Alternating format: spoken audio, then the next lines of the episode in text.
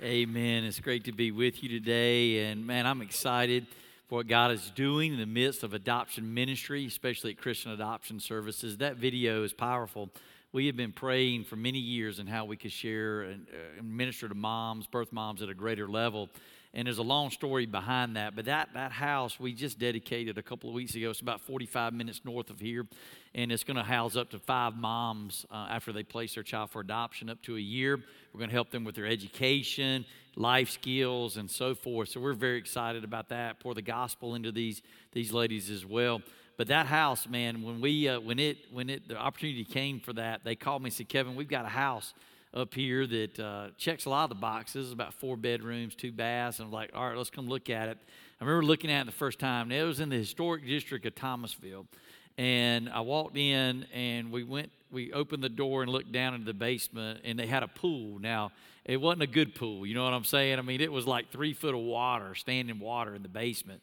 And it had a lot of character, as you could tell. But I would call it, uh, it needed a lot of tender love and care. And so uh, the, a lot of folks, as you saw, a couple came and, and gave a lead gift, and, and others uh, jumped in with us to, to raise some money to help uh, get that house together. It was about $350,000 to, to restore the house um, to what you just saw there today. And we're so excited. In just a couple of weeks, we already have two moms, as you heard mentioned they're going to be ready to go and move in, and we can have up to five. We already identified a worker, so we're excited to continue just to, to care for birth moms to a whole nother level.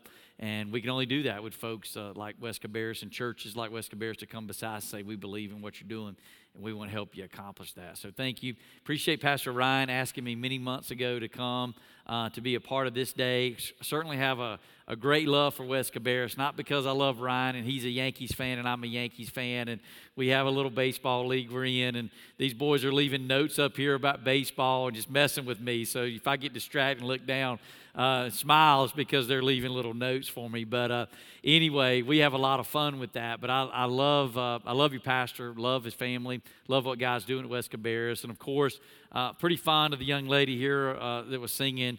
Uh, to my left just a few moments ago. Hard to believe she's almost been here two years now serving at West Cabarrus. So every Sunday I get updates about what God is doing. How's the service today? And said it went great and it was all it was awesome, great service. Ryan's a wonderful preacher, and uh, we just have a great time together. And so thankful for what God's doing at West Cabarrus and uh, get to hear again weekly. We get to uh, Christmas Eve. We're here every year.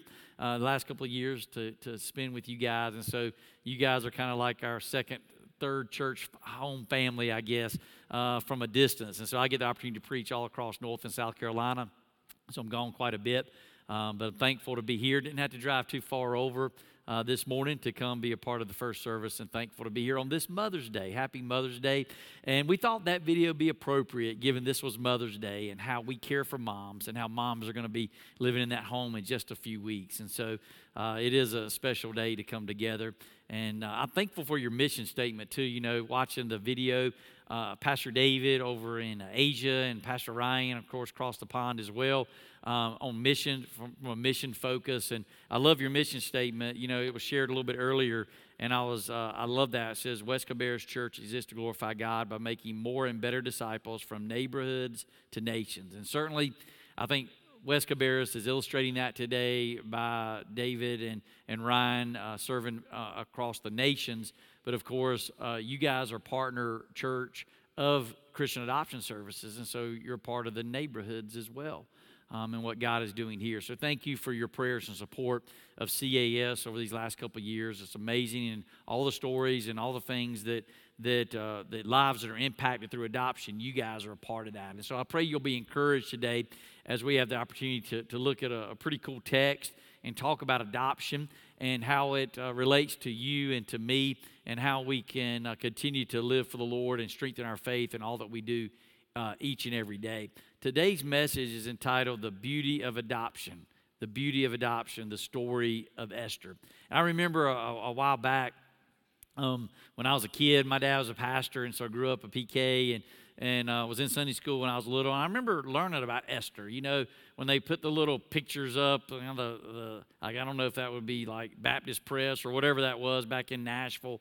It's now Lifeway today, but had the pictures, and you saw the pictures of all the different stories of the Bible. But I remember Esther, and kind of two takeaways I had from Esther as a kid, um, and not really knowing a lot about Esther was one, she was a queen and she was pretty right? That's kind of what i remember. She was pretty and she was a queen. And so today as we as we go through the book of esther uh, the day's message is entitled the beauty of adoption the beauty of adoption. What i didn't know which i've learned later obviously as i preached this text a few times is that esther was adopted. I never really thought about that. It's kind of talked about in chapter two, but uh, the beauty, you know, think about her beauty and the beauty of adoption. I never knew that, that, that, never really thought about how much that she was adopted and how that played out in the whole story of Esther and ultimately protected uh, the, the Jewish people. And so I'm excited to go through this. Now, there are 10 chapters, and I'm not going to be able to go through all 10 chapters. I'm going to cut a deal with you today, all right?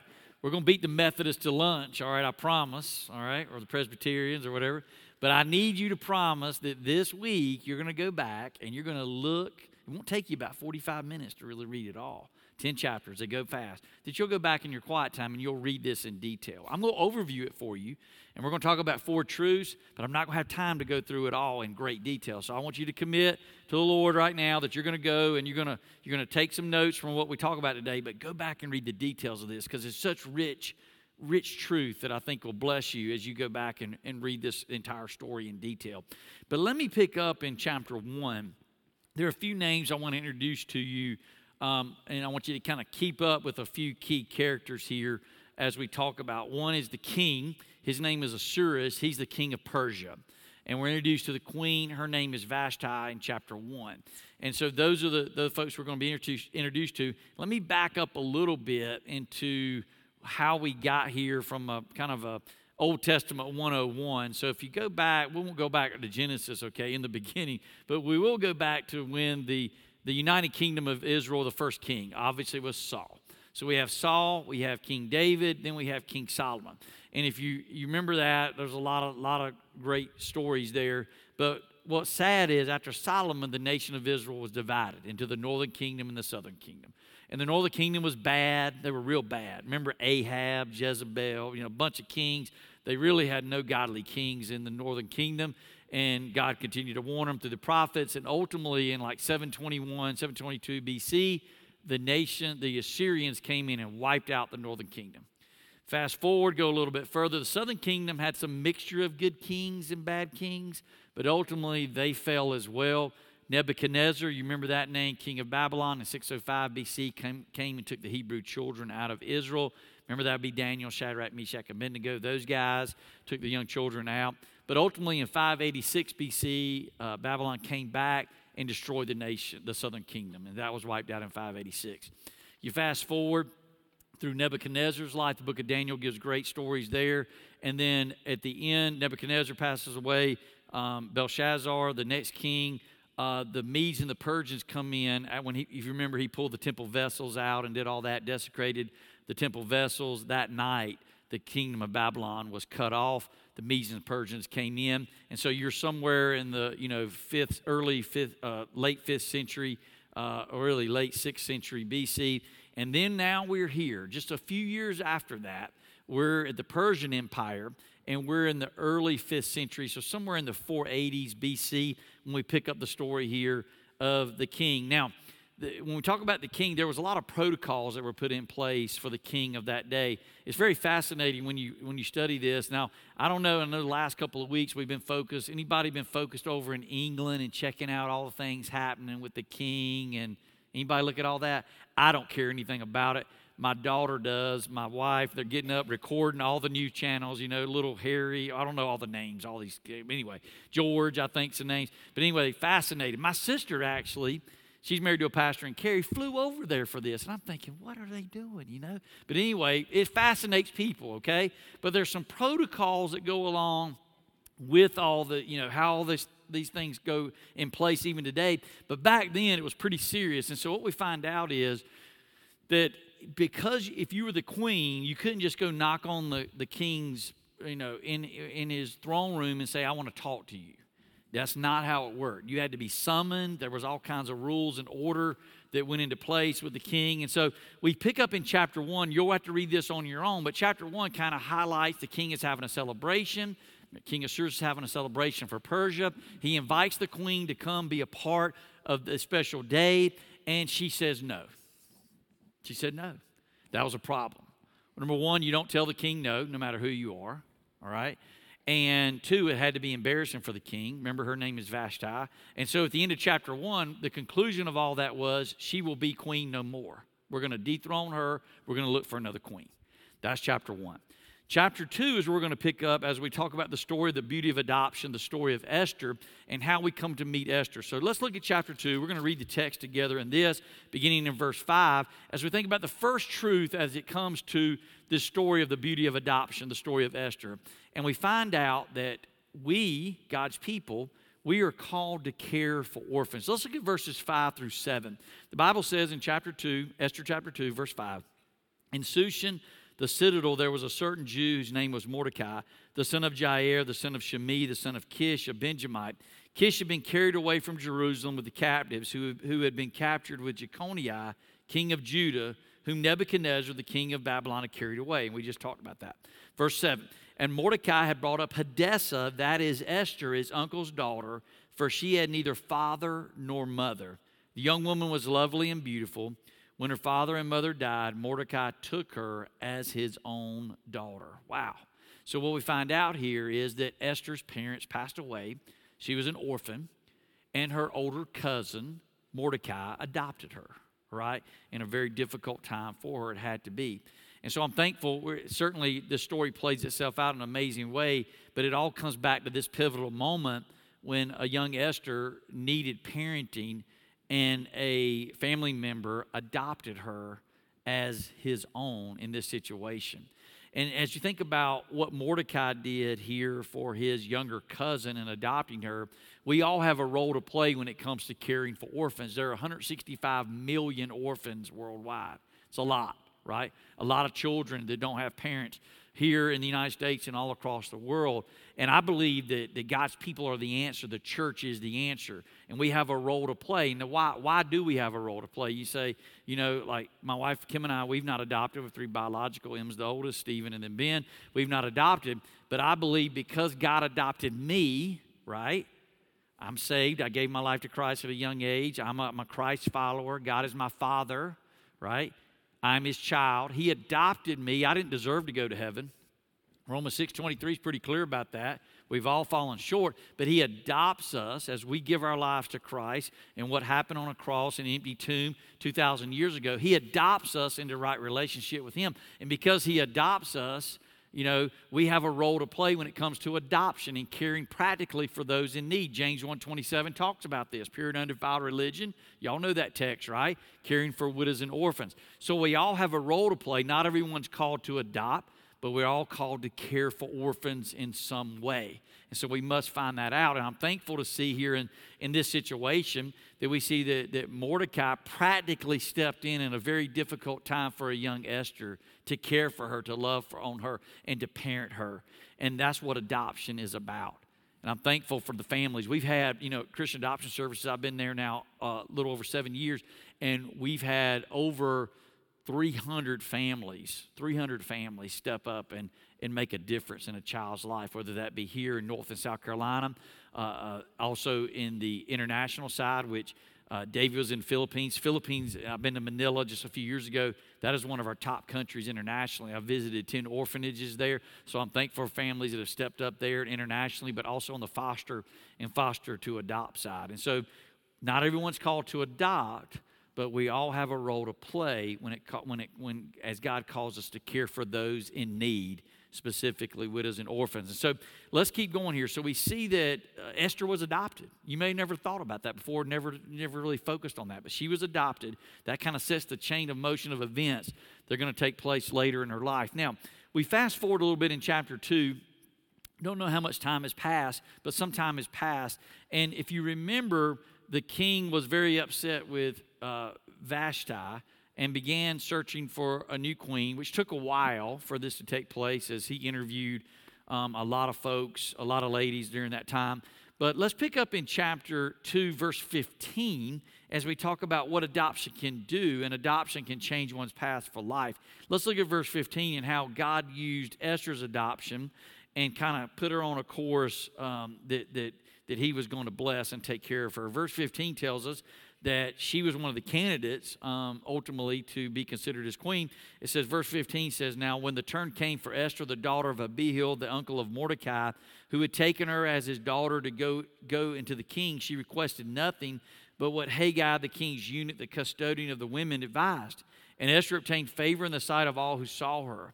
So Esther was taken to King Ahasuerus into his royal palace in the tenth month which is the month of Tebeth, in the seventh year of his reign. The king loved Esther more than all the other women, and she obtained grace and favor in his sight more than all the other virgins. So he set the royal crown upon her head and made her queen instead of Vashti. Wow. Man, do y'all see that? Adoption changes one's path for life.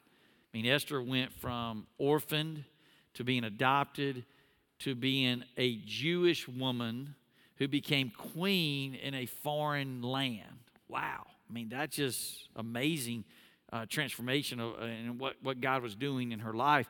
And so adoption changes one's path uh, for life. You know, and I'm thinking about we have the opportunity to, to minister to a lot of moms that are pregnant.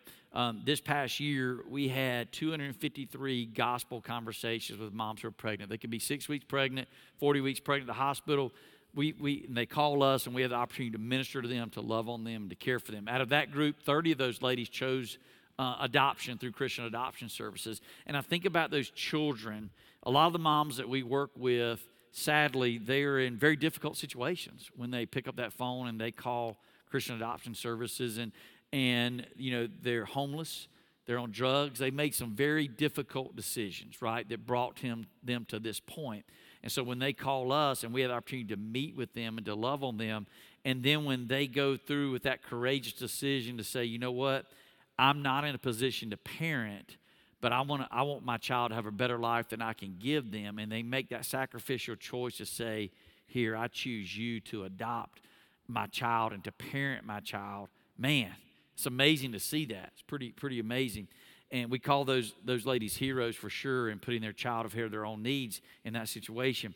But what happens is you know let's just say that child would have stayed in that mom's home at that moment and and and that mom had not gotten her life right with the lord that path is very dysfunctional growing up in that path of dysfunction. A lot of those children end up in the foster care system.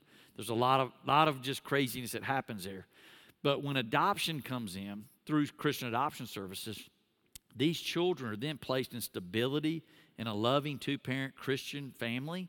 And, and, and that, that, that, up, that likelihood of them coming to know Christ is increased substantially. And, and, their, and their, their path of life is changed forever, right? It gives them opportunity. It doesn't guarantee anything, right? But it gives them an opportunity um, for life and ultimately eternal life to come. And so adoption changes one's path for life. And we see that in Esther's life. You know, about 11 months ago, we had a very uh, just an interesting phone call that came from the hospital, and I'll, I'll back into that a little bit um, before that call, um, but through adoption. And so we got we got a call from the hospital and says, "Hey, we've got a situation. We need you to send somebody up." But let me give you the backstory on that. It's about two hours from here. Um, we had a, a, we come to came to find out there was a, a young lady who was pregnant she was 16 years old. She was a junior in high school. And she uh, found herself pregnant. She was dating somebody, another junior in high school. He was 16 years old. And she told uh, her boyfriend, said, I'm pregnant. And he said, well, "What are you What are you planning on doing?" She said, "I, don't know." She said, "Well, I want you to have an abortion." She said, "I'm not sure I'm comfortable having an abortion." And uh, he said, "Well, if you don't have an abortion, I'm going to break up with you." So she had a you know a decision to make. Well, she didn't tell anybody. Didn't tell her mom. Didn't tell anybody. And so she decided she just wasn't comfortable having an abortion, and so she uh, they, he broke up with her. So fast forward in the story now, she's 28 weeks pregnant. That's where we get involved. 28 weeks pregnant, and she's at home. She still has hidden the pregnancy from everybody. Again, going to school, junior in high school. And so she uh, decides, for some reason, she got a hold of an abortion pill and that she was going to take this pill. Well, that wasn't a good choice to make because that that um, that actually put her in premature labor. She was at home, put her in premature labor. She knew what to do. She called her mom, who didn't know she was pregnant, and you know, so told her to come home. They called 911. The, a little baby girl was born in the house. All right, in the house. Ambulance comes. They rush everybody to the hospital. I mean, a lot's going on. That's when we get the phone call. Phone call comes in to Christian Adoption Services, says, Hey, we got a situation here. Mom is not a position to parent. They talked about it. Can you get somebody up here now? And is there a family you have that can adopt this child? Well, that wasn't a simple phone call because we, we do have families, but it was a, a, crisis situation from the standpoint this little baby girl is like two pounds. They'd taken her to the NICU unit again, born at home. A lot of lot of lot of stuff going on there, and so um, we we began we call a family and say, hey, here's a situation. Imagine getting this phone call if you're if you're waiting to adopt. Um, we've got a situation at the hospital. Um, we've got a little a girl. She's 28 weeks. Um, she's a preemie. She's in the NICU unit. We don't know if she's going to make it. Would you adopt her? Whether it be a day, a week, month, we don't know. But would you adopt her? And uh, this family said yes. They said, We'll adopt her. And so they go down to the hospital. And again, we're, we're just, you know, we, we, met the mom. The dad comes to the hospital. We get his signature, his, his permission, all the things that we have to do legally to, to make that happen. And so we're getting daily updates. We don't know if this little girl's going to live. We're praying hard, right? This little girl's going to make it. And so, again, daily updates, weekly updates. And so 10 weeks later, all right, 38 weeks post, if you want to go to the time frame of how old the child, you know, would have been in utero, 38 weeks, um, baby's doing great and got discharged and went home. And so 11 months later, so I stand here 11 months later, and we're just praising the Lord for what God has done in this family's life. And when you think about this text about and how adoption changes one's path for life, this little girl is a testimony of that, right? Because the story doesn't end there. We, you know, we continue to pray. She's continued, she's doing great, but physically, but at the right age of understanding, she'll come to know Jesus Christ as Lord and Savior. Also praying for the mom and dad who are gearing to graduate high school right now, that we'll have relationship with them and continue to minister to them. And so it's amazing to see how adoption changes one's path for life. But this little girl, God, God saved her life, and hopefully, again, her path of life will lead to eternal life through Jesus Christ as she comes to Him uh, one day um, as she understands who Jesus is. And so adoption changes one's path for life. Let me let me stop right there though. There's pretty pretty interesting. There's two word. There's one word used twice in these three verses that I think is is worth speaking about just for a moment because I think all of us, you know, I've learned this a long time ago. Is especially as we mature in our in our in our lives we, as we think about trials, tribulations, challenges, things that we're going through, they're, they're one of three places all of us are in today as we walked into the worship center today here at West Cabarrus. One, we have just come through a difficult time. Call it a trial, call it a storm, whatever you want to talk, call it. You've just come through one. You're in the middle of one right now as you walked in. You got some stuff going on or three ones coming. Would y'all agree to that? Especially those of us have some gray hair. Would y'all agree to that? This is the way it works. You either you either just come through one, you've got one you're dealing with right now, or one's coming. And I love how Esther dealt with this because what the Bible tells about Esther here, and it's a word that I think we all need to attain and, and, and look for. Verse 15 tells us that Esther obtained favor. She obtained favor in the sight of the Lord. And then in verse 17, it comes back and says it again. It says, The king loved Esther more than all the other women, and she obtained what? Grace and favor in his sight. God's favor is something, guys. I'm telling you, no matter what you're going through, what you've gone through, or what you will go through, we want God's favor in our lives. If there's one thing I pray for, Kim and I pray for, as we celebrate uh, 29 years of marriage coming up this summer, and praying for is our kids that God will put His favor on them, right? With Emma, who's 24, and I think God's put his favor, right? He, she's with y'all. That's favor, right? That's God's favor, man. She's serving here at West Cabarrus. That's good stuff, all right? But as God leads someone that may be her husband at, at one day. God puts favor in her life. Praying for my middle child, Stephen. He's here today. Stephen's uh, graduated from Gardner Webb, going to Southeastern Seminary next fall, getting married this summer. Pray God's favor upon Stephen and guide him in the path of life. Then my youngest Benjamin, who's here, he's uh, he he'll be a, a senior at UNC Wilmington. Uh, he's going to study abroad, going going across the pond a little bit for a couple weeks. God puts His favor upon Ben and all the decisions that all these all my children are making. We want God's favor. Esther found God's favor, right? And that's something we should strive for and want in all of our lives. God's favor. Adoption changes one's path for life. Now I'm not going to have time to read chapter 3. Let me give you a summary of chapter 3. We've been introduced. Remember the key names King Ahasuerus, former Queen Vashti, Mordecai, who adopted Queen Esther. With me? Chapter 3, we're introduced to a bad guy. So when you hear his name, it's spelled it's H A M A N, Haman. Haman equals bad. I apologize to all the mothers if you named your child Haman today. I'm not talking about them, all right? Haman's a bad guy. I've not met anybody that's named their child Haman, all right? Haman, bad guy. Chapter 3, he comes in, goes to the king. He doesn't like the Jewish people. He doesn't like Jewish people. He doesn't like Mordecai. And so he puts together a plot to get rid of the Jews. And King Ahasuerus just goes along with it. He trusts him. He's second in command. He goes with that. And so, chapter three, that's Haman, bad guy. He puts this conspiracy in place. Chapter four, we're going to camp there for just a minute. This is when, this is a moment of truth. Mordecai finds out about this plot to exterminate the Jewish people. He then is communicating to Esther, Queen Esther, about what's happening. Now, remember, Queen Esther's in the palace. Mordecai's not in the palace. They're going by messenger, talking back and forth about this really tragic situation. Let's pick up in the middle of this and, and learn from what happens here because the third truth, as we think about the beauty of adoption, is adoption brings opportunity to follow God boldly. Adoption brings opportunity to follow God boldly. Let's pick up in the middle of this conversation. Again, by messenger, verse 13. And Mordecai told them to answer Esther Do not think in your heart that you will escape in the king's palace any more than all the other Jews.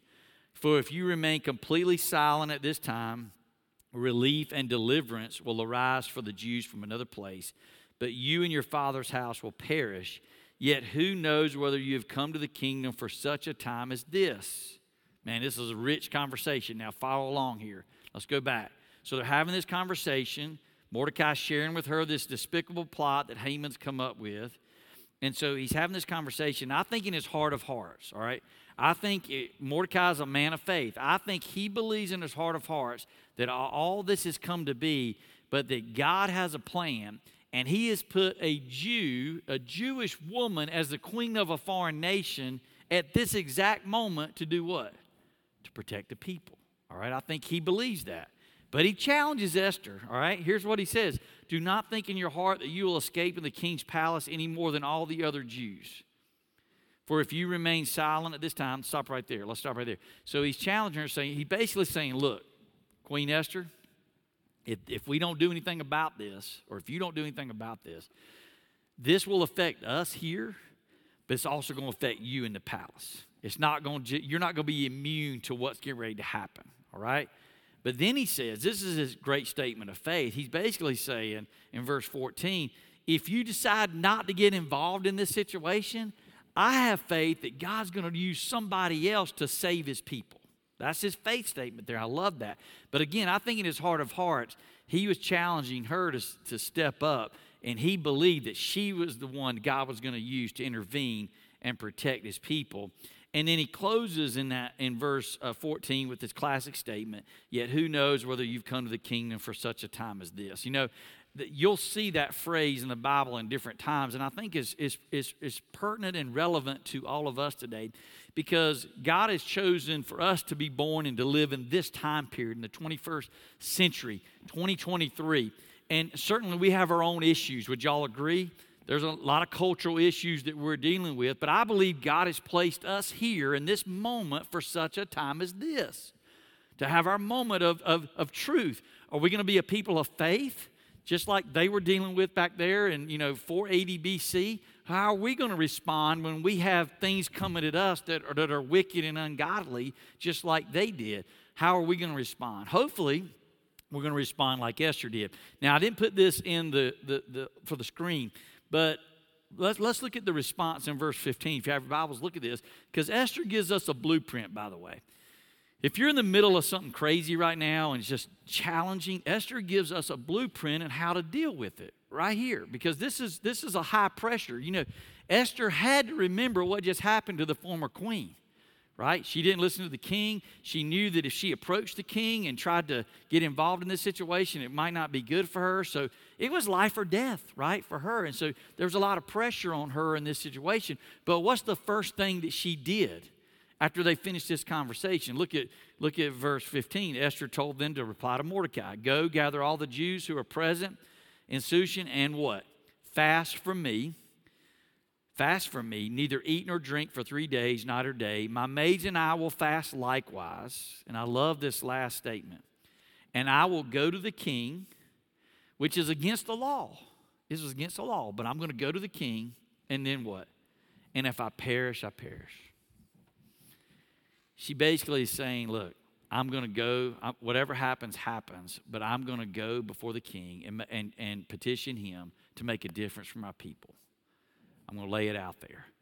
And so she gives us a blueprint of how we're to handle things and to follow God boldly. And we see that through the adoption that took place in chapter 2 to this point, it brought her an opportunity to follow God boldly. And boy, does she follow that. And, and man, it's going to make a difference. Now, chapter 5, quick summary again, you're going to have to go back. Chapter 5, we see that uh, Esther follows through with her plan. She sets up a banquet between the king, her, and the bad guy Haman. All is revealed there in chapter 5 of what happens. Chapter 6 gives us a brief interlude of how the king honored Mordecai from a previous plot to kill him uh, that was mentioned earlier. And, then chapter 7 brings it full circle um, on Haman, the bad guy. Matter of fact, chapter 7 talks about uh, how Haman had built these gallows, right, uh, for specifically for Mordecai. He, he hated Mordecai. Specifically, had his servants build these gallows so that Mordecai could be hung from these gallows. Chapter 7 shows how it comes full circle as this plot is revealed, and Haman himself is hung on the gallows that he had actually had built for his enemy Mordecai. And that leads us to chapter 8 as we talk about this last truth. One adoption can change history for many others. One adoption can change history for many others. Let's, let's look at these last verses in chapter 8. On that day, King Ahasuerus gave uh, Queen Esther the house of Haman, the enemy of the Jews, and Mordecai came before the king, for Esther had told how he was related uh, to her. So the king took off his signet ring, which he had taken from Haman, and gave it to Mordecai. And Esther appointed Mordecai over the house of Haman. Now Esther spoke again to the king, fell down at his feet, and implored him with tears to counteract the evil of Haman the Agagite and the scheme which he had devised against the Jews. And the king held out the golden scepter toward Esther. So Esther arose and stood before the king and said, If it pleases the king, and if I found favor in his sight, and the thing seems right to the king, and I am pleasing to his eyes, let it be written to revoke the letters devised by Haman the son of Hammedatha the Agagite, which he wrote to annihilate the Jews who are who are in all the king's provinces. For how can I endure to see the evil that will come to my people? Or how can I endure to see the destruction of my countrymen? Then King Ahasuerus said to Queen Esther and Mordecai the Jew, Indeed, I have given Esther the house of Haman, and they have hanged him on the gallows because he tried to lay his hand on the Jews. You yourselves write a decree concerning the Jews as you please in the king's name, and seal it with the king's signet ring. For whatever is written in the king's name and sealed with the king's signet ring, no one can revoke. Wow. One adoption can change history for many others. Because of Esther's boldness, it protected the people. I mean, think about this the Jewish people in a foreign land, the king of Persia is making these statements about the Jewish people.